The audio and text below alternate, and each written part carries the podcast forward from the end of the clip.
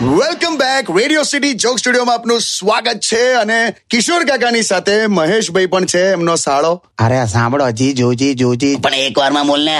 જીજુ આ કાયદો એવો આવ્યો છે કે બે થી વધારે બાળક હોય ને એને સરકારી નોકરી નહીં મળે તે કે બહુ ચિંતા કરવા જેવું નહીં કેમ કે આપણા દેશમાં જ્યાં સુધી નોકરી ના મળે ને ત્યાં સુધી લગ્ન જ નથી થતા અને તારે શું છે આ બધાથી ના એટલે મારે પણ નોકરી લેવી પડશે ને એમ તે મળશે તું તું તો લા સખત ટેલેન્ટેડ માણસ છે થેન્ક યુ હા જીજુ તમે પહેલી વાર મારી તારીફ કરી હા ના એટલે મહેશભાઈ ટેલેન્ટેડ તો છે જ હા કાકા અરે બહુ લા બહુ આ પેલું મોટા મોટા મોલમાં પેલું સ્કેરી હાઉસ આવે છે ને સ્કેરી હાઉસ આ પેલું નહીં અંદર પેલું વીસ રૂપિયાની ટિકિટ લઈને જવાનું અને અંદર પેલા ભૂતડા બધા બેઠા આમ ગભરાવે આપણને હા હા સ્કેરી હાઉસ હોન્ટેડ હાઉસ મને ખબર આ મહેશ એટલો ટેલેન્ટેડ છે સ્કેરી હાઉસની ટિકિટ લઈને અંદર ગયેલો અને નોકરી લઈને બહાર આવેલો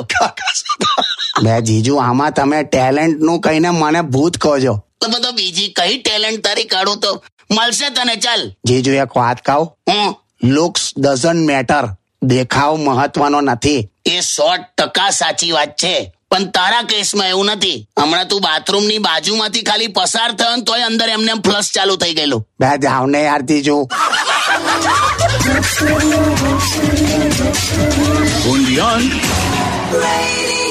City.